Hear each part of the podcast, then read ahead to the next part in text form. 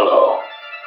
My name is Dr. Mercurio Arboria, and I am the founder of the Arboria Institute. Through our unique blend of benign pharmacology, sensory therapy, and energy sculpting, we can guide you to a new, better, happier you. You are about to embark on a great journey let the new age of enlightenment begin. What is at stake is more than one small country. It is a big idea, a new world order. It's no longer a theory. What I'm about to say is fact. The secret organizations of the world power elite are no longer secret. They have planned and are now leading us into a one world communist government. Welcome, useless eaters, to the Odd Man Out podcast, where we talk about hidden history, deep political policy, occult deconstruction, economics, religion, and philosophy. I'm your rabbit hole aficionado, the Odd Man. Welcome. The affirmative task we have now is uh, is to actually um, uh, create uh, uh a new world order public policy could itself become the captive of a scientific, technological elite. And when that first cocaine was smuggled in on a ship, it may as well have been a deadly bacteria so much as it hurt the body, the soul of our country. But take my word for it, this scourge will stop. What's going on, friends? I am just stopping the scourge here. Odd man stopping the scourge. I probably should have called the podcast Stopping the Scourge. Anyway, I've got a good show lined up for you. It's part two of kind of refuting some of these false claims in the Zeitgeist movie and astrotheology in general. And if you listen to part one, you realize that, well, Jordan Maxwell has been visited by aliens He's told them that he'll do their bidding. He's laid in the tomb in Egypt and went through some sort of initiation rites, according to him. And it's not hard to see where this guy's coming from. He basically is a rip off of Blavatsky and Manly P. Hall. And of course, Hall took on a lot of the things that Blavatsky taught. But if you look at Blavatsky, she was into certain teachings like Gerald Massey, who was also an influence for Acharya S, for Zeitgeist. So it's just this big circle of people, and some of these things have been refuted decades and decades ago. And I'll mention again, and we'll get more into this eventually, but Gerald Massey was a druid, a grand druid. So you have to realize that a lot of these claims they don't come from people who've studied this stuff very, very well and have been taught how to read hieroglyphics and different things like that. It comes from people who are occultists who are making claims that go along with their occult beliefs. And that's fine if you want to do that and you want to believe whatever you want to believe. But again, you don't have to be a Christian to want to know the truth and want to seek a deeper meaning and, and try to kind of go through these things and see what is right and what is wrong and what is questionable and what hasn't been answered. So that's all I'm trying to do here. Believe whatever you want to believe, but I, I think this is interesting. And the way that re- really I was thinking Jordan Maxwell has been very influential because a lot of these things were kind of forgotten about. And he kind of, with his uh, presence online, he hit right at the right time to really spread a lot of these things and get them out there in the zeitgeist, right? And so they spread like wildfire online, and they've made a resurgence over the last few years. And then, you know, there's these younger guys putting out this stuff and building on top of it. A lot of these things are easily refutable, but a lot of people don't understand. If they just knew a few of these falsities, then they might think in their minds, well, maybe I need to look into this deeper. But eh, when you don't know about a subject, it's easy to be fooled and just taken in by whatever the teacher is teaching. So it's kind of like when we were in school and they were teaching us about World War One and World War Two, and we were believing every little thing that they said, and we never knew better. And some of us still don't know better. You know, there's people that are my age and older, and they still, even though they may have been Trump people, even though they may have been skeptical of some things that have happened in politics or even a lot of things, it's odd because they're still not skeptical of the history we were taught, the 20th century history, and especially the stuff surrounding the wars and different things like that. So, you know, people have their own prejudices, and it's hard to get over those. But uh, I'm just wanting to do these shows to kind of show people that there's charlatans amongst the conspiracy people too you know? People want to make a buck they want to get attention. If they can try to do something that's nobody else is doing or few people are doing then they see an opportunity there to make money and to get attention and to you know to sell whatever products they are peddling. So you know it's not hard to see that. So let's just get kind of right into the show and i'm going to be of course talking more about zeitgeist and jordan maxwell and these other things but also, I'm going to be hitting on some of the stuff that these newer guys are saying too, because I think it even has less credibility or is less believable, perhaps, than the stuff Jordan Maxwell, because he was fairly polished in the things he was saying, and he's had a lot of time to come up with those things, or not even come up with them, but take what he's learned from Blavatsky and Manly P. Hall and people like that. And also, I'll say really quickly you know, Zeitgeist was a polished production. I'm not sure who funded it, and I've been thinking about looking into that and seeing if I can actually find out who did fund it. Uh, but I'll, I'll just uh, put this out there. I'll go back to my buddy John Brisson, who alerted me to the fact that the Rockefellers funded the Nag Hammadi Library, the Gnostic Library. So we have to remember that this great awakening a lot of people are into right now, and that's if that's your thing, go for it. But uh, just remember that the elites have a lot of these esoteric beliefs as well, and you have to wonder what they're planning. And well, you don't have to wonder, really. You know what they're planning. It's a new world order. It's a new world utopia. You know, I was listening to a Manly P. Hall lecture yesterday because I like to get, you know, these guys, I like to get their opinions and what they thought and it helps me to understand. Like, man, there was points, and I listened to actually two lectures where Peter Joseph, some of the things he said in Zeitgeist were word for word things that Manly P. Hall had said in his lectures.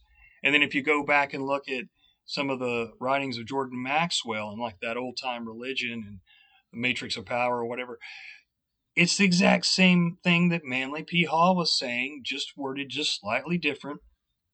So, anyway, I just thought that was interesting. And but Manly P. Hall was saying he was talking about the alchemical process, and it really kind of rang in my head, even though I've kind of been talking about order out of chaos. He was talking about how in the alchemical process, often things need to be destroyed in order to make things anew and make something new that is better. And so immediately my mind thought the Great Reset. And that's what the elites and really the occultists have been trying to do with the New World Order for decades. They want to destroy the old world and build a new world. But really, the new world is the old world, if you know what I mean. Like they want to get back to what they thought Atlantis was like even though they don't know exactly what it was like or if it even really existed. And I tend to think that it may have existed, but I don't think that it was a utopia. There may have been a place called Atlantis, but there's no such thing as a utopia on Earth. Uh, people just can't, uh, I mean, that is not what humans are about. We're about strife. We're about, you know, struggle and we just can't get past that. So I don't know if they believed that these people were gods, fallen angels, or something like that, but uh, they think that you know we're going to get back to this utopia. Now, the alchemical process, destroying things to build anew, is he also talked about, of course, the philosopher's stone, and you start off with the rough ashlar stone and you polish your stone until it becomes this beautiful diamond or the philosopher's stone, right? But you have to understand with this great reset and this alchemical process that's taking place, the elites own the stone. They are destroying small businesses, they're destroying people's individuality and ability to make money and be more dependent away from the government. So they own the diamond. They're creating this order out of chaos in which they will control even more things than they already control. So you kind of see that alchemical process working and working in their favor. So anyway, I just wanted to point that out and let's see what we can find here. I've got some great stuff for you and I appreciate everyone's feedback on this show. And I'm sure that uh, it's made some people upset, but I haven't heard too many negative things so far. So let's do this, people. Let's get back to it. We'll listen to more Jordan Maxwell nonsense as he tries to claim that manna from heaven in the Bible was mushrooms. Here we're told about the manna from heaven. I don't know if you've ever remember Moses was uh, leading the children of Israel to pick manna from heaven. They would find manna from heaven on the ground each morning, the scripture says. Here they are picking up the manna from heaven on the ground each morning. Here in Exodus 16, 14, it says, And when the dew that lay on the ground was gone up, behold, the face of the wilderness, there lay a small round thing. So they call that manna. Well, what is manna? The manna from heaven was a small round thing. And it says, when the dew that was on the ground, of course, when the sun comes up, it evaporates, and behold, upon the face of the wilderness there lay a small round thing. Manna, meaning Hebrew, what is it? And it's seven characteristics from the old ancient world. Small, round, wafer-like, sweet, could be hard, can be melted, and it was obviously from heaven. Because when you ate the manna, you could talk to God. Did you catch that? He moves on from that last characteristic, which was from heaven, and just simply says, because you could talk to God. Because it helps with his shrooms or manna theory. But the text in no way indicates or implies or suggests that manna had any purpose for talking to God or any other spiritual connotation whatsoever. It was strictly used for sustenance. Here, watch it again and watch how he makes the connections to mushrooms. Also, take note of the other characteristics he mentions for manna. Manna, meaning Hebrew, what is it? And it's seven characteristics from the old ancient world. Small, round, wafer-like, sweet, could be hard, can be melted, and it was obviously from heaven. Because when you ate the manna, you could talk to God. Well, now we found out manna was a small round thing, mushrooms. There are many problems in the text itself with trying to make manna psychedelic mushrooms. For instance, neither the psilocybin mushroom nor the Amanita muscaria mushroom will grow in the desert. The text also says that the manna would melt in the desert heat. This is not a characteristic of either one of those types of mushrooms, especially in the desert. In addition, it said that if it was left out, it would begin to stink and then get worms in it. Again, this is not the characteristic of either one of those mushrooms when they would simply dry up. It also makes it quite clear that they used manna every day for food. This would not be possible with either one of those mushrooms in nutritional value. In addition, in Exodus chapter 16:31, it says the taste of it was like wafers made with honey. Anybody that's ever eaten psychedelic mushrooms will tell you they taste like a lot of things, but like wafers made with honey is not one of them. And here are the priests of, of Israel. Here's the Hebrew priest of Israel wearing a mushroom on his head, the mushroom headdress. I've often wondered, see, because the mushrooms were hallucinogenic, uh, a hallucinogenic drug. and I've often wondered, is that why they call the priest high priest?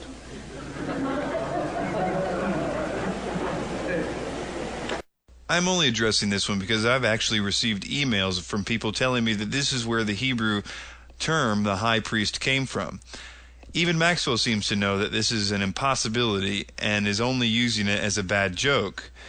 Because the term high priest, you must first realize, is an English slang term, the word high. In Hebrew, the word for high priest was gadol, which means great or large in number, intensity, loud, older, importance, that kind of thing. Not legalistic. There is virtually not one concept, belief, or idea expressed in Judaism or Christianity, not one, that cannot be traced back many, many times to many different religions. Baptism is, of course, being submerged in water. The ancient peoples re- related that when a child is carried in the womb, it is sealed in water. And that's the way you know a child's going to be born, is when the water breaks. And so, therefore, water was always associated with new life, being born.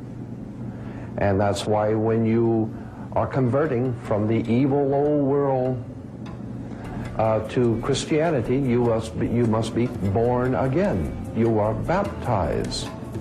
It's actually a very ancient motif. It's at the school of Amen, Ipet Rasut, or Ipet Asut, and other temples where the priests also baptized the initiates once they finished 40 years. This is long before John the Baptist. I went to Walter Burkert, the German scholar of Greek mythology and emeritus professor of classics at the University of Zurich. In his work Ancient Mystery Cults, which is still considered a base, scholarly text in Hellenistic religious studies, he dismisses such sensationalism. Quote, Concerning dying with Christ and spiritual rebirth, there is as yet no philosophical historical proof that such passages are directly derived from pagan mysteries. It is appropriate to emphasize that there is hardly any evidence for baptism in pagan mysteries, though this has often been claimed. Of course, there are various forms of purification, of sprinkling or washing with water, as in almost all other cults as well, but such procedures should not be confused with baptism proper, as a symbol of starting a new life. The water receptacles and sanctuaries of Isis, again suggestive of baptism to our eyes, were used to represent the flood of the Nile, as Wild Study has shown. These adorable doctrines of the mystery schools that Maxwell's little theosophical recruitment film here is trying to brainwash you into zealously believing first found wide expression in the German religion Geschichtsschule, which flourished at the end of the 19th century. Expectedly, as a scholarly approach, this method of attempting to attribute ancient pagan myth to the origins of Christianity died with the progress of archaeology and is today universally considered a dead and failed approach to Hellenistic study. It is only modern populars like Maxwell, Acharya S., Bobby Hemmitt, Peter Joseph, Christopher Knight, Robert Lomas, Ashra Kwesi, Michael Tsarion, Ray Hagins, and other members and promulgators of the esoteric doctrine taking advantage of the public's ignorance that are able to make these ridiculous claims about Jesus being a copy off of pagan gods. T.N.D. Mettinger, a senior Swedish scholar, professor at Lund University, and member of the Royal Academy of Letters, History, and Antiquities of Stockholm, wrote one of the most recent academic treatments of dying and rising gods in antiquity that has been endorsed even by Richard Carrier. Mettinger admits in his book, The Riddle of the Resurrection, that the consensus among modern scholars, nearly universal, is that there were no dying and rising gods that antedated Christianity. They all post dated Christianity. Despite all this, Mettinger said that he was going to do his best to take an exception to that nearly universal scholarly conviction. He took a decidedly minority position and claimed that there were at least three and possibly as many as five dying and rising gods that predated Christianity. In the end, after combing through all these accounts and critically analyzing each of them, Mettinger concluded that none of them could possibly serve as parallels to Jesus, not one. He concludes his exhaustive survey by stating, quote, there is, as far as I am aware, no prima facie evidence that the death and resurrection of Jesus is a mythological construct, drawing on the myths and rites of the dying and rising gods of the surrounding world. Gary Habermas, who specializes in surveying the consensus of New Testament scholarship, elaborates. Well, I've done a count recently of uh, 1,200 sources on the resurrection, everything published since 1975 in German, French, and English. And I went back and I looked how many of these scholars who hold university chairs, for example, how many of them who are not Christians, who do not hold to the resurrection, how many of them would say that in any way the mystery gods are, are a potential inspiration for Christianity? And I can count the number of skeptics on one hand. I can count them on one hand out of 1,200 scholars. So now that you have an idea of what scholars think about this approach, let's look at some of these claims. And all of the other saviors of mankind are just too many. They go on and on and on. In fact, let's compare them, shall we? Let's compare Jesus of Nazareth with Horus of Egypt, with Krishna of India, and with Buddha of the Orient. Horus baptized with water by Anup. Jesus baptized with water by John. As we have previously mentioned, there was no form of baptism in the Egyptian mysteries, and there is no mention in any of the Horus myths about a baptism. This theory originates from the 19th century Gerald Massey, who was merely a poet and possessed no formal training or academic position in historiography. Not to mention, he was also chosen chief of the most ancient order of Druids from 1880 through 1906. He makes this claim on page 186 of his book Ancient Egypt Light of the World, but no substantiation is given. We find that Massey was also a popular writer for Blavatsky's Lucifer magazine. The following two websites will pay a combined $2,000 to anyone who can produce a single primary Egyptian text substantiating a baptism for Horus. It's just simply not in the myths. Anup the Baptizer, John the Baptist. Anup is a poor transliteration of Anubis that circumvents the Greek. Anubis was an embalmer, not a baptizer. There is no mention anywhere in any text of an Anup the Baptizer. You will never see anybody offering a primary reference to such a name because it's simply a hoax. Again, the aforementioned two websites will pay $2,000 to anyone who can provide a primary text for this claim. Horus born in Anu, the place of bread. Jesus born in Bethlehem, the house of bread. This one also comes from Massey's book, page 710. It is incorrect. Anu, which is more properly transliterated Ianu with an I, is the original Egyptian name of Heliopolis. It does not mean the place of bread like Bethlehem. In Egyptian, it means pillar. Horus identified with tat or cross. Jesus identified with the cross. I can't find anything at all on this one besides this single entry to it in the Theosophical Dictionary. The implication is that Horus was crucified, which is completely false. He never actually dies in the myths, and the following two websites will pay you $2,000 again if you can provide a single primary text showing that he ever was crucified. The claim that the symbol of the cross for Christianity comes from Egypt is ridiculous in and of itself, being that you would have to somehow show that when the Romans were inventing crucifixion, they for some reason relied on this aforementioned Egyptian symbol for some strange reason. It just doesn't make any sense.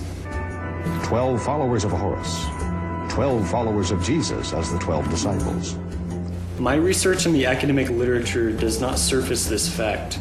I can find reference to four disciples, variously called the semi divine Hiroshimsu, meaning followers of Horus. I can find references to 16 human followers, and I can find reference to an unnumbered group of followers called Mesnui or blacksmiths, who accompanied Horus in some of his battles, although these might be identified also with the Hiroshimsu. But I cannot find 12 anywhere. End quote. It was a common Pharisaic practice for rabbis to take for themselves disciples to preserve their teachings. Jesus certainly took 12 as a messianic symbol for the 12 tribes of Israel. As Richard Carrier notes, one may be tempted to claim that the 12 tribes may represent the 12 signs of the zodiac, but this is impossible being that the formation of the 12 tribes of Israel antedated the division of the zodiac into the 12 signs. Horus of 12 years, Jesus of 12 years. The implication here is that he was a teacher at the age of 12. He never taught in a temple, and certainly not at 12. He was hid in the papyrus swamps until he was old enough to rule Egypt. Horus made a man of 30 years in his baptism. Jesus made a man of 30 years in his baptism. Again, like most of the others, you can claim a reward, and there's no concept of a baptism in Egyptian religion. Horus the cursed, Jesus the Christ. You must first realize that the Greek word Christ means anointed. It is the Greek equivalent for the Hebrew word Messiah. The word Christ in Egyptian means burial. It is not a title, and it certainly isn't equatable with Christ, nor is Horus buried or killed. The star, as announcer of the child Horus. The star in the east that indicated the birthplace of Jesus. There's no reference to a cave or manger in the birth story at all. None of these details are present in the ancient Egyptian stories of Horus. He was born in the swamps of Chemmis. His birth was not heralded by an angel. There was no star to announce his birth. Horus walking on the water. Jesus walking on the water. This one comes from page 831 of Massey's book, where he talks about how the sun reflects off the water and it appears as if it's walking on the water. Which, that in and of itself, is a pretty weak and contrived argument. Then you have the problem that they are equating Horus with the sun god Ra in order to do it, which is simply incorrect. Horus was the sky god, not a sun god. There is another god Ra Horakhty who is a little bit of both. These people never point you back to a concise primary text, they just drop these claims like a ton of bricks. Once you chase down their sources, if they even have any, they never support what they claim. Acharya S. made the same claim in her book Relying on Massey. When she was asked directly several times if she could provide a primary text for Massey, she refused to respond. Horus transfigured on the mount. Jesus transfigured on the mount. For those of you who know anything about Egyptology, this one's particularly comical. You must realize that there was no concept of a glorified body in Egyptian religion that the Jewish idea of transfiguration refers to. To the Egyptians, the afterlife was similar to earthly life. They continued with material things, they could feel pain, and there was no idea of a Jewish end of time, rather a cyclic view of time. Nicholas Perrin states, quote, The hope of the deceased was not for a better state in the underworld, but for the continuation of earth-like existence in the chthonic realm. It was through their funerary preparation of rituals that the Egyptians sought to recover, maintain, and perpetuate the comforts of earthly life. This transfiguration claim comes from page 193 of Massey's book. Then it gets regurgitated by Maxwell on page 14 of his book. Neither of them give a primary text, and Massey's is particularly ridiculous. On the same page, he equates Ra with the Holy Spirit and states, quote, Horus rent the veil of the tabernacle, end quote. Of course, he never cites a primary source for any of these either. The whole claim is simple. On page 193 of Ancient Egypt, Light of the World, Massey talks about the transformation into the incorruptible Sa'u body in the quote, twinkling of an eye, end quote. He makes it clear several times that he's taking the Egyptian Sa'u body to be the equivalent of Jewish transfiguration. I won't quote the entire passage because it's quite long, but I would beseech you to read this scholarly article in the following footnote by Nicholas Perrin that refutes this exact claim that was first promulgated by Wallis Budge. Perrin concludes by stating, quote, the very point of Paul's contrast between the incorruptible body and the corruptible body lies precisely in the fact that the former, as opposed to the latter, is free of destruction or harm of any kind. In the Egyptian understanding, the mummified body was constantly subject to possible injury. The dissimilarities between Paul's incorruptible body and the Sa'u could hardly be greater. He also states, quote, Budge is misleading when he describes the Sa'u as, quote, henceforth and incorruptible, end quote. And he also notes that if we are to equate the Sa'u with the spirit body, then we must conclude that all of Egyptian existence consisted of having a spiritual body. So when you hear Christians talking about the last days and the end of the world and the end times, we're talking about the end of the age of Pisces. We're talking about, yes, the end times, the end of the age of Pisces and the coming age of the man with the water pitcher. Now, when the end of the age of Pisces is coming, and we will be going into the new age of Aquarius. Oh, but that's devil worship. That's evil. That's astrology. No, that's the Bible. They have this really long, drawn out portion where they teach the New Age doctrine that Jesus and various portions of the Bible represent ages, and that we are moving into the age of Pisces. I'm going to play a clip from Keith Thompson's documentary Refuting Zeitgeist that makes short work of all of this. Jesus ushered in the age of Pisces, or the age of two fish, unquote, then Aquarius with Luke 22, verse 10. They spend five long minutes on this, going through the Bible verses and giving their theory and inducting people into the New Age movement, explaining how supposedly Aquarius is in the Bible as being an age and the Jesus fish supposedly representing Pisces. Zeitgeist is fast to explain that, quote, and ancient societies were very aware of this, unquote. They make sure to say that because their whole theory and that whole five minutes hinges on the idea that the ancients acknowledged the astronomical concept they refer to. If it turns out that this age concept is a modern concept, their whole theory falls apart, and that whole five minutes was a big waste of time. As Dr. Noel Swerdlow, the professor of astronomy and astrophysics at the University of Chicago and who received the MacArthur Foundation Fellowship, often referred to as the Genius Grant, remarks, quote, the modern ideas about the age of Pisces or the age of Aquarius are based upon the location of the vernal equinox in the regions of the stars of those constellations, but the regions, the borders between, Those constellations are a completely modern convention of the International Astronomical Union for the purpose of mapping and never had any astrological significance. I hope this is helpful, although in truth what this woman is claiming is so wacky that it is hardly worth answering.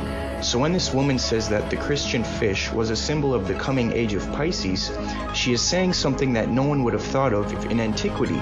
To name another anachronism that appears to underline her interpretation, the borders of constellations between, say, Aries, Pisces, and Aquarius are modern conventions of the International Astronomical Union, and there is nothing ancient about them.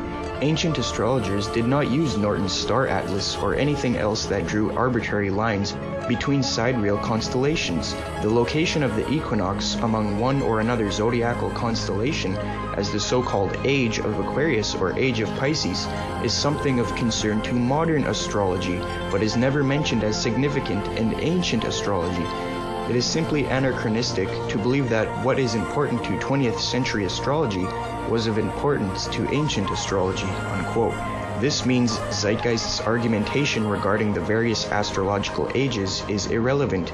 In other words, the ancient Christ conspirators could not have recognized the 12 celestial sections in order to incorporate them into a Christian myth and announce the ushering in of the age of Pisces, because the division into the celestial sections did not occur until a meeting of the International Astronomical Union in the 20th century. And that's why Christians have the fish on the back of the card. Dagon, the fish god of Rome.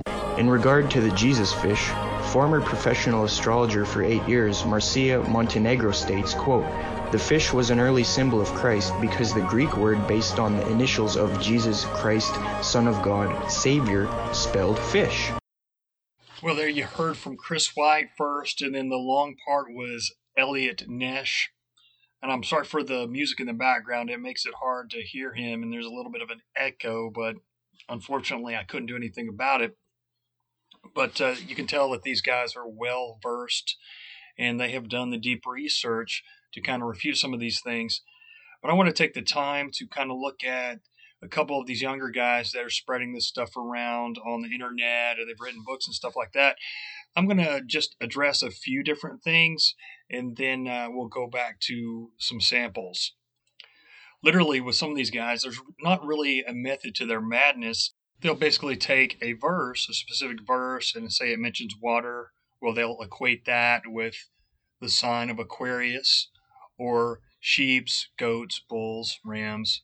They'll equate to the astrological signs. And they only, like I said, they only take specific verses when, if you look at the Bible, it mentions those animals and water in numerous, numerous places. And they don't look at the context of any of these verses for the most part, or the verses surrounding them before and after. So you wouldn't do that with any historical book or any other type of book if you're trying to understand it and study it. I'm not an educated person, but I know these things, of course, from just doing research and just practical common sense. The peculiar affinity with the occult is nothing out of the ordinary with Zeitgeist. Part 1 of the initial Zeitgeist film was partially based on the work of a man that loved theosophy so much that he apparently named himself Jordan Maxwell after Helena Blavatsky's Jordanus Maximus.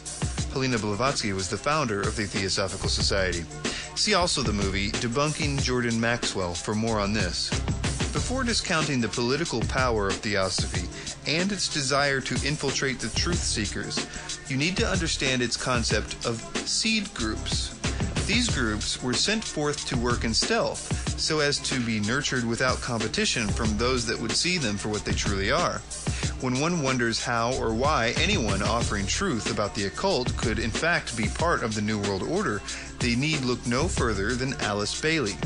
One of the most specific goals of the Theosophist, as dictated by the externalization of the hierarchy, is the following the education of the advanced thinkers, of the aspirants and world disciples in applied knowledge, expressed wisdom, and occult understanding. This group synthesizes all that is available in the other two groups and thus forms the nucleus of the kingdom of God, of the fifth kingdom, which is so rapidly coming into being. According to Theosophy, starting with its founder Blavatsky, God in the kingdom of God is really Lucifer. This is Luciferian theology, not Christian doctrine. This is what Madame Blavatsky wrote in her book, The Secret Doctrine. The devil is now called darkness by the church, whereas in the Bible he is called Son of God, the bright star of the early morning, Lucifer. There is a whole philosophy of dogmatic craft, and the reason why the first archangel who sprang from the depths of chaos was called Lux, Lucifer, the luminous son of the morning, or man, Banteric dawn. He was transformed by the church into Lucifer or Satan because he is higher or older than Jehovah and had to be sacrificed to the new dogma. Zeitgeist Addendum held over one central theme from its predecessor that Jesus was and is just another form of all the other gods of antiquity. Unfortunately, in Zeitgeist's extensive reference material webpage and or reference book, there is nothing that specifically backs up any of these claims. There's actually a very good practical reason why Theosophy and the New World Order want to discredit one particular religion. I'll link a YouTube video from a non Christian that I feel sums it up nicely in the description section of this movie as well. It's titled, They Are Misleading You. It should be noted that a critical thinker can't help but to agree with many of the practical points and issues raised in Zeitgeist Addendum. It is, however, so very important to be cautious about who we as truth seekers run to while trying to seek understanding in these confusing times. The key to understanding why the New World Order has chosen to expose itself lies in Bailey's externalization of the hierarchy. It says the New World Order must be appropriate to a world which has passed through a destructive crisis and to a humanity which is badly shattered by the experience. The New World Order must lay the foundation for a future world order which will be possible only after a time of recovery or reconstruction and of rebuilding. Yeah, and again, there's one guy making the rounds on most of the alternative media and conspiracy shows, and he's basically regurgitating the stuff that they said in Zeitgeist at the first half of Zeitgeist, and even dedicated his book to Jordan Maxwell. And of course, Maxwell ripped off Manly P. Hall. And uh, I'm even going to put in my show notes a lecture that Manly P. Hall did on astrotheology, basically there's a few lines in there where Maxwell basically ripped off word for word Manly P. Hall, but Hall was even going back to these Freemasons and Druids like Gerald Massey and stuff like that and getting some of his information, and Blavatsky as well. So we got to remember that, keep that in mind. But uh, this guy, when he comes on these shows, he talks about the Lascaux Caves, and that is his basis for saying that astrotheology dates back 40,000 years. But if you actually do the research, the Lascaux caves have only been assessed to go back as much as about 14,500 years, not 40,000. He says the writings on the walls were all the animals from the modern zodiac in the correct order. He says in the correct order, right? Even though that would date them back centuries before the zodiac was created, because again, the zodiac was created slowly over time by different cultures to what you have today in America and the Western states and Western nations. And like I said, and I'll mention again, it's different in the Chinese zodiac. You have different animals. The American Indian zodiac is different. But this was a long process and used to, when the zodiac was first put together, it was put together for agricultural reasons, not for all these reasons of divination and to see if you're compatible with a certain guy or girl and all these goofy things that have been created. It, it had nothing to do with that. So we have to keep that in mind. But so, from what I can find, based on the carbon 14 dating, as well as a fossil record of the animal species portrayed in the paintings of the Lascaux artwork. It dates from the Upper Paleolithic period.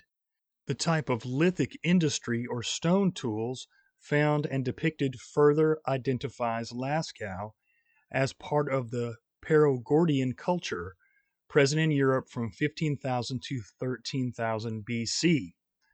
And in my show notes, if you'll look, there is video that you can see the Lascaux cave paintings. You have the Hall of Bulls, which is a bunch of bulls in there. It's what it says it is. You have red deer, various felines, many that are now extinct. You have horses, bovids, plus a bird headed man. It's just this one skinny stick figure type of man with a bird head. And he has an erect penis, by the way. So it's not like the researcher says as far as the caves having the astrological signs in order. It's just total BS. There are missing animals that are not even in there or signs that are not even in there. But hey, you know, I mean, you, there's really no rules to astrotheology or even astrology. And there's really not a lot of rules to a lot of the things you read from occultists. You know, they make up things on the fly, they draw connections, and many of them were probably well meaning and are probably well meaning. But you can take any subject, as I've said before, and draw like five or six, maybe more connections to it that has no real bond, no real connection whatsoever. Another simple thing that the guy talks about, he tries to equate everything, all these different words and signs from the Bible, with the signs of the zodiac. Even says that Cain is a representation of Sagittarius with the arrow because the means spear. If you do the quick research, you realize that Cain means possessing or acquiring. This is simple. You can do this research.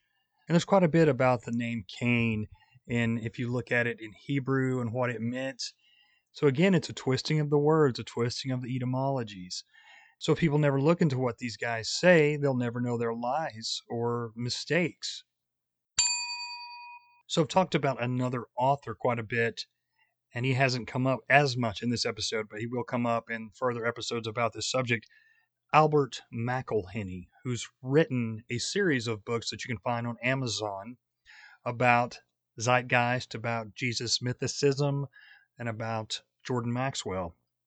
So I'm going to let him speak for himself. This is an old video that he did. He did quite a few videos on the subject as well that have some of the same content as his books. And so it's not the greatest audio, but I'm going to play some parts anyway, and I think it'll be good enough that you can get the drift of what he's trying to say. Maxwell was best known for his etymological derivations that supposedly revealed the hidden truths behind whatever conspiracy he was rambling on about at the moment. Most of these were quite laughable and dependent upon modern English, and hence had no connection to anything in the ancient world. For example, let us now listen to Jordan Maxwell explain the connections between the name Abram, the original name for Abraham, and the zodiac. Abraham's first name was actually Abram, A B R A M, because in the ancient Hebrew, A B, Ab, is father. And Ram, R A M, is Aries, the ram. The constellation of the ram is Aries, the ram. The problem with the preceding derivation should be quite obvious.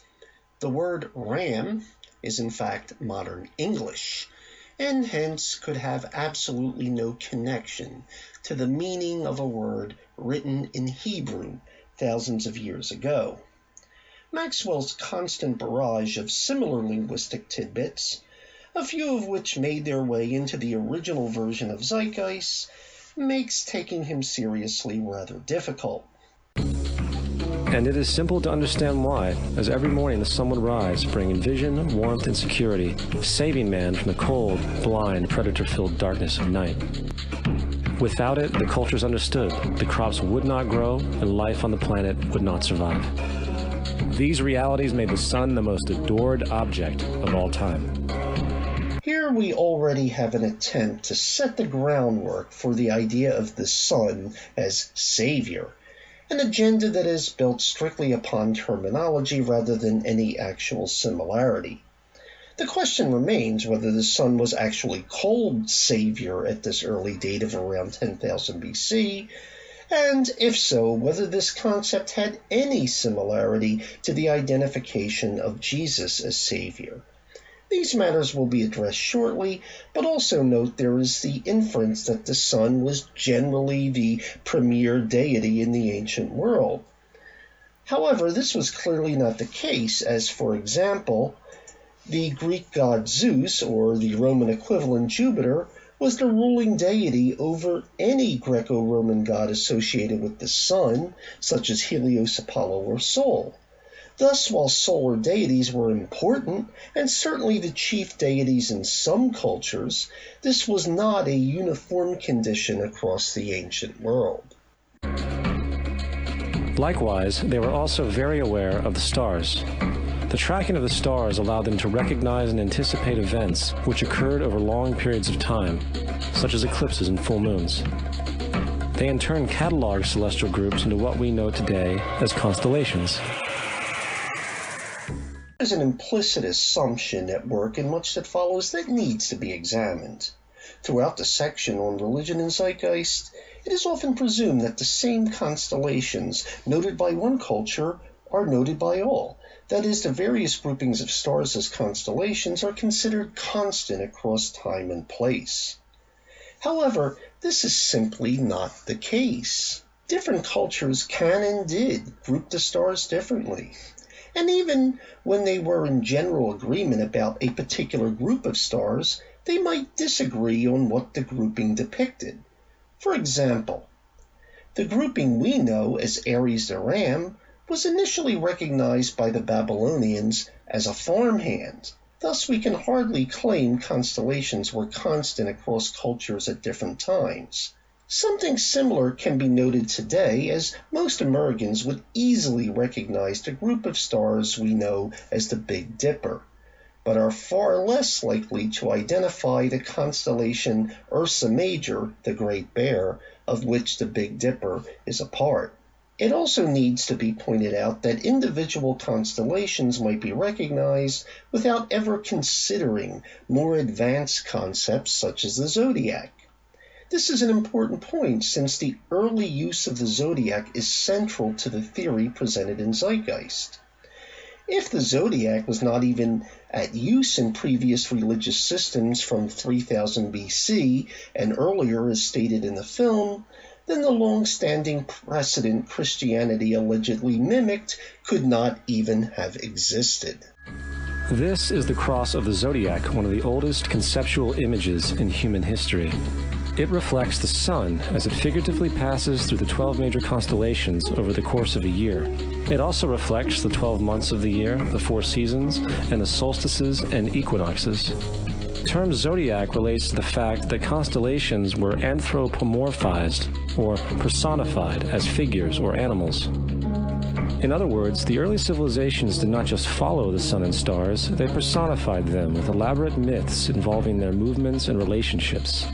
It's interesting to note that while Zeitgeist claims this cross of the zodiac is one of the oldest conceptual symbols in history, it provides no ancient examples. There's a good reason for this. There are none. In fact, the image that Zeitgeist does provide has, as you can see, the titles of the various signs of the zodiac written in modern English. Now, there is a related concept in the ancient world, generally termed a zodiac wheel, that can be seen in such artifacts as the Dendera zodiac, but these examples, as you see, have no cross. They are merely a wheel with the zodiacal signs and markings for things like the solstices and equinoxes, but they have no intersecting lines to make up the cross. Yet even these crossless examples do not show up until the Hellenistic era, and so they could hardly be listed among the oldest conceptual symbols in history. There is also a, an older concept called a sun wheel that pictures the sun as a fiery wheel, and thus the cross within the circle represents the spokes of that wheel. But even this concept, while representing the sun, has absolutely nothing to do with the zodiac. Given this confusion, it is probably a good idea to discuss the zodiac and its history as recognized by actual historians rather than crackpot conspiracy theorists and 19th century occultists. If one imagines the background of stars in the sky as points on a celestial sphere, then the ecliptic would be the sun's path along that sphere, which here you can see is given in green. The zodiac is then merely the constellations recognized as lying along the ecliptic, the sun's path through the celestial sphere. Now, even if a culture were familiar with some or all the constellations that are part of the zodiac, they would not use the zodiac itself unless they had a special place for that specific group of constellations. We can recognize, in fact, how the concept of the zodiac developed by looking at writings from the ancient world. For example, the Sumerians were keen observers of the night sky, named various planets and constellations, including some we would recognize as part of the zodiac. However, they showed absolutely no interest in the ecliptic, and neither did the earliest Babylonian astrologers. The astrology at this point was based upon omens given by unique events, such as comets and conjunctions, rather than any relational grid system such as the zodiac. And this can be seen in the collection of cuneiform tablets known as the Enuma Anu Enlil that may date back as far as the second millennium BC. The foundations for the later zodiac is set in the Mulapin from about 1000 BC. Although the zodiac itself does not appear in there, it does begin discussing paths through the sky and provides a lunar zodiac, the path of the moon, which it gives with 17 stations. It is this idea that will be developed further into the solar zodiac in the coming centuries. Of key importance was the beginning of night diaries of the sky in the 7th century BC, and this one happens to provide a diary that includes a mention of Halley's Comet, or what we would now know as Halley's Comet. The first reference to the zodiac occurs in about 464 BC and the earliest horoscopes then appearing. This is, in fact, an example of an early horoscope. The dividing of the sky into 12 equal parts of 30 degrees each would then follow, but this division was not the same one used today, but differed by roughly 8 degrees. Those 8 degrees will be extremely important when discussing precession and the supposed ages. But for now, we should note that the idea that ancient civilizations were using the zodiac at 3000 BC and even earlier is pure fantasy. So that was Albert McIlhenny, and I'm going to kind of cut in here and break up the monotony a little bit. Uh, the one guy that's going around, the astrotheologist, who is now a Mason, by the way, according to his Twitter, but that's not surprising. Anyway, uh, he mentions Göbekli Tepe and how it is just nothing but an astrological observatory. And I looked into Göbekli Tepe. I think it is a very interesting find for sure. And it says here in Discover magazine Earth's northern hemisphere was covered in enormous ice age glaciers when a group of hunter gatherers in southern Turkey began constructing the world's first known temple. The site called Göbekli Tepe was built roughly 12,000 years ago, with some parts appearing to be even older. However, because the ancient temple is so vast and complex, archaeologists have been busy excavating since its discovery in 1994. Along the way, they've uncovered strange animal carvings, towering stone pillars, and the earliest known evidence of megalithic rituals. But despite all those years of research, they are still working to unravel the site's biggest mystery who built it and why.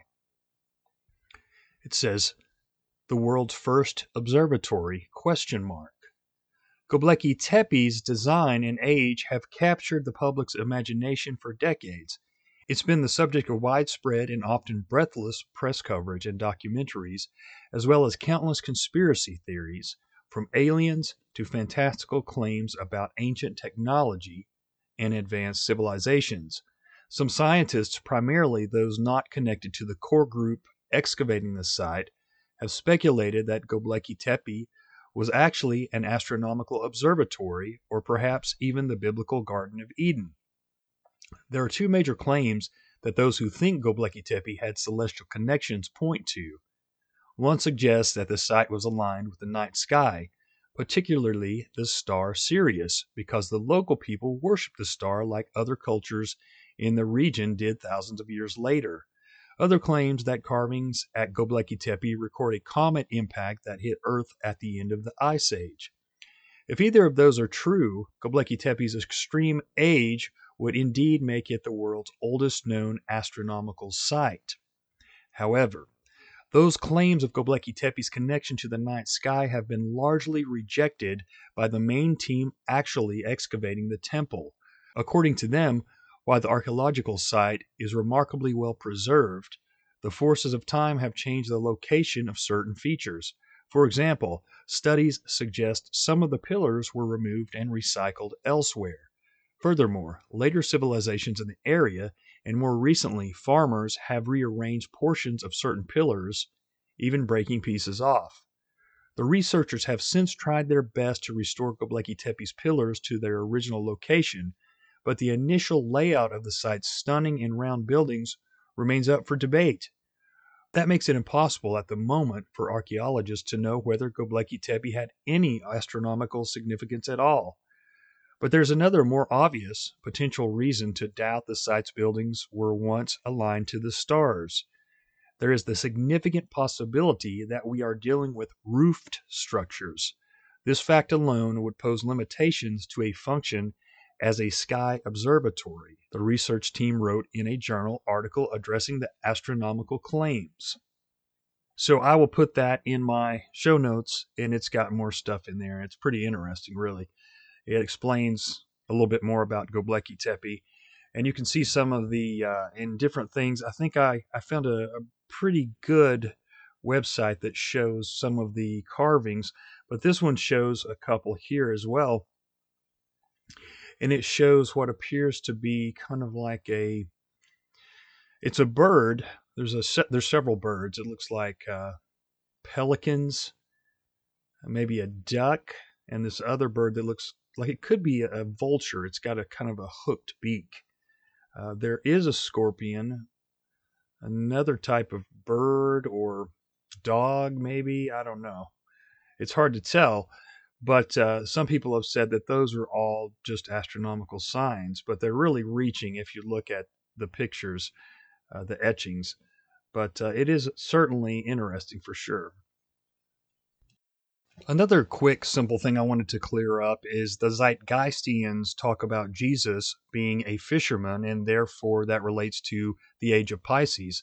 But if you actually look at the Bible, it actually says Jesus tells his disciples who are fishers, I will make you fishers of men, meaning fishers of souls, missionaries, testifiers, or proselytes. So Jesus was not himself a fisherman. Another quick claim that one of the guys makes is the Bible verse in Proverbs 16 and 8. It says, The pride goeth before destruction, and a haughty spirit before a fall. The pride goeth before the fall is kind of the modern saying of that. But he says that's a direct reference to the zodiac and the sign for Leo, because a gathering of lions is called a pride again, you got to go back to Hebrew, to ancient Hebrew, and you're equating modern English words with ancient Hebrew words. And so we look at the modern English word pride, it says Middle English, prede, P R E D E, from late Old English, preto, P R Y T O, Kentish prede, again P R E D E, American pride, unreasonable self esteem, especially as one of the deadly sins haughtiness, overbearing, treatment of others, pomp, love of display. And it says it's from prude, P R U D.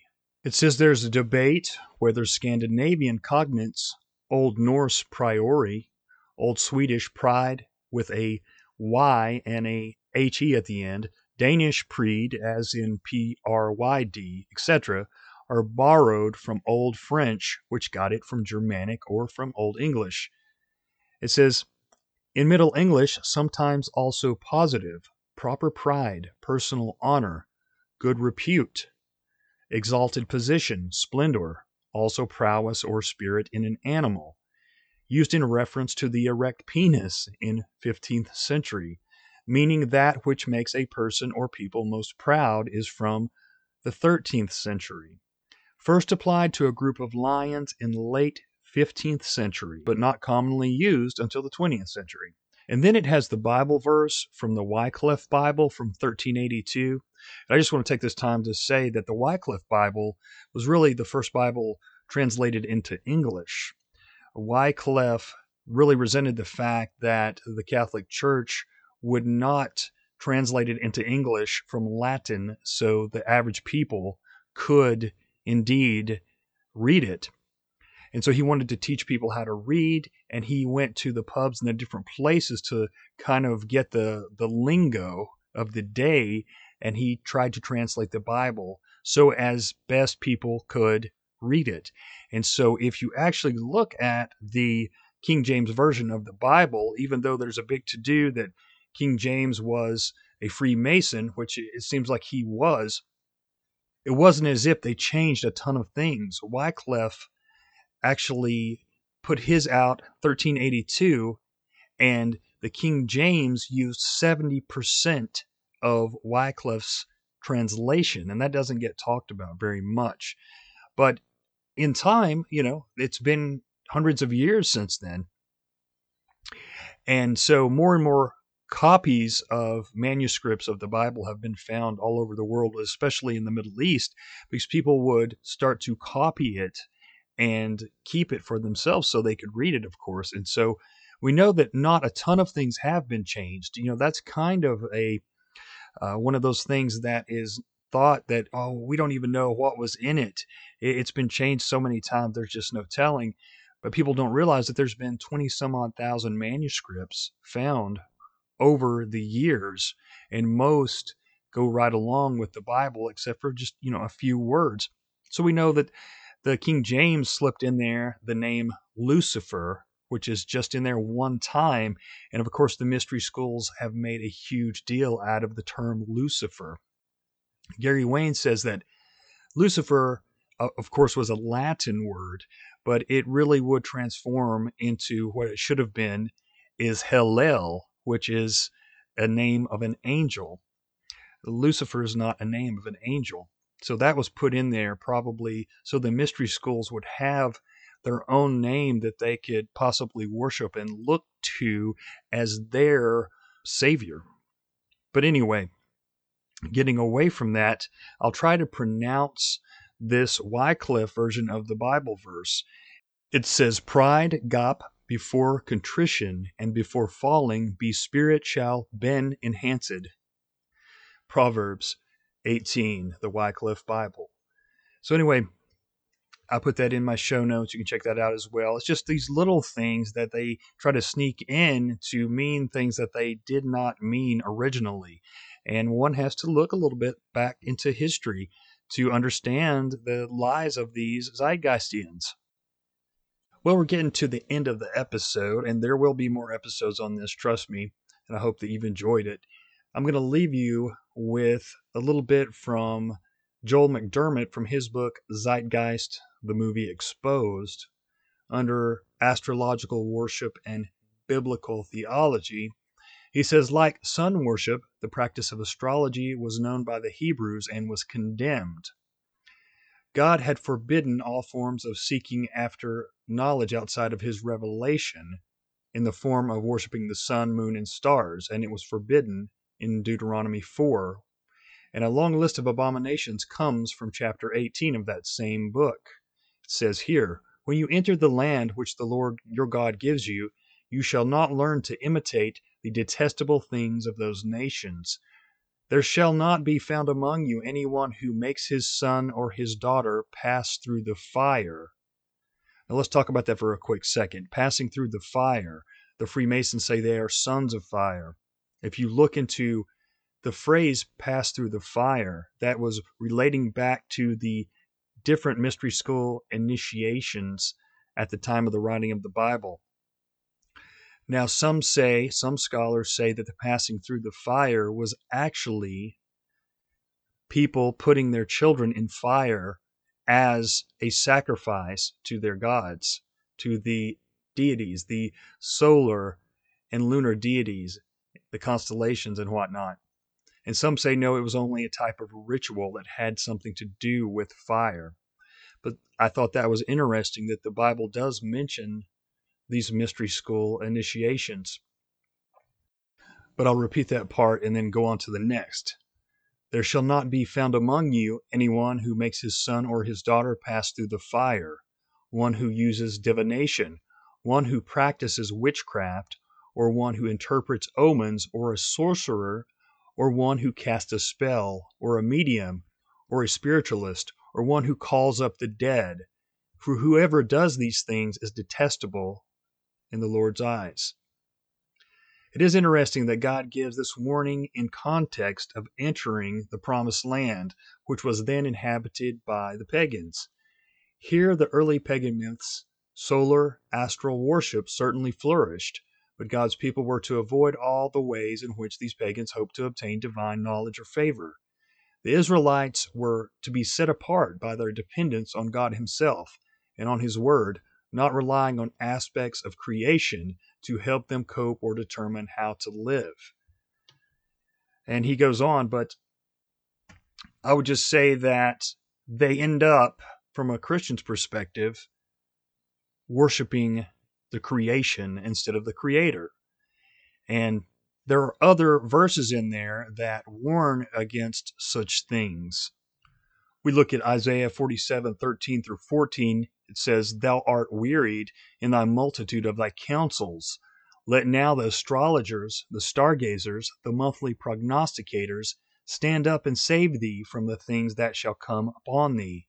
So it's just basically saying that you're putting your faith in these different types of occult beliefs, but they're not going to save you because God told you not to follow these things.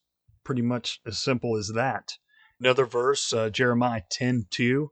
Thus saith the Lord, Learn not the way of the heathen, and be not dismayed at the signs of heaven, for the heathen are dismayed. So there's various warnings in the Bible about getting into divination and those type of things regarding astrology. But I'll quickly mention, just so people know, at one time it was acceptable for the church to use astrology as far as for farming reasons and agricultural reasons. And then, as I mentioned earlier in the show, people put all these other things in there and linked all these links that don't belong. And so, you know, you can use a lot of things for good or for evil. And you can also fall into the habit of looking up to the stars instead of looking straight in front of you, if you know what I mean. And that's kind of an allegory, but people do kind of uh, they start to daydream and they look too deeply into these things and they don't even see the world around them so i think that may be one of the reasons why this was forbidden but hey that's just my take on it. All right guys that finishes it up. Thank you so much for taking the time to listen. I appreciate it so very much. Uh, i had binkley on from the propaganda report. That was fantastic. I had a fellow by the name of Luis Perez on who cleared up a lot of things about Judaism and the Zohar and the different types of Talmuds and all kinds of stuff. So look for that to drop this week. I was on with uh, Billy Ray Valentine on the Infinite Fringe, and I really liked him, man. He's really cool. I did a show with John Brisson on his channel for We've Read the Documents on YouTube about the Pilgrim Society. John is awesome, and uh, we're really becoming friends, and I really respect him for his research. He's one of the best.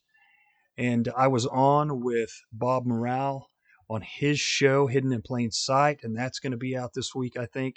So I've been uh, really trying to get around and do more shows And uh, I hope that you will check these out. I'll be linking them on my social media and on my Patreon. Speaking of, my Patreon is patreon.com forward slash the odd man out.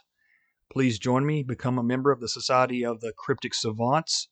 You'll get the shows early, you'll get videos as soon as I post them.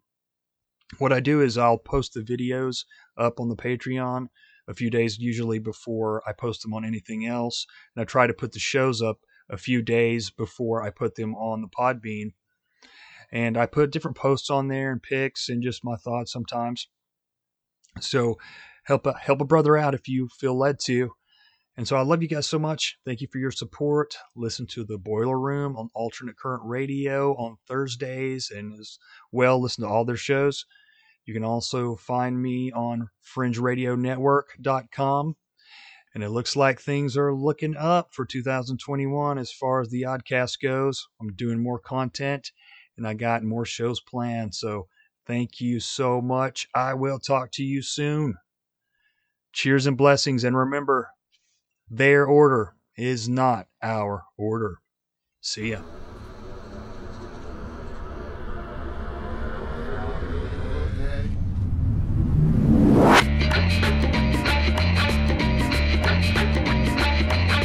Keep those leaping lizards off my back, right off my back. They're blocking off the highway to the sun, and it's my son. Oh yeah, oh yeah, yeah. There's a shining monkey standing in the light, right in the light. And scratches at my window every night, most every night. Oh yeah, oh. Oh yeah, oh.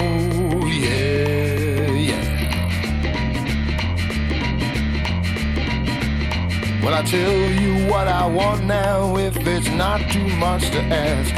It's a jewel inside the wound inside your soul. Well, I make my bid for diamonds, cause it's what I'm supposed to do. But I think I'm much more comfortable with coal.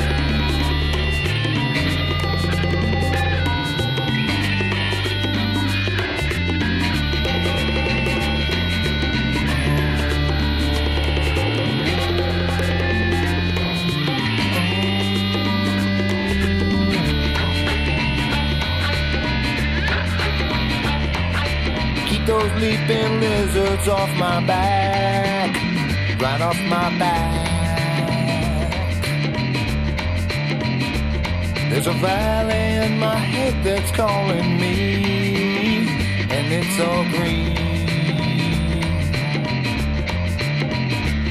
But I haven't earned the beauty, no, it's way too good for me. And I'll do my best to twist it if I must.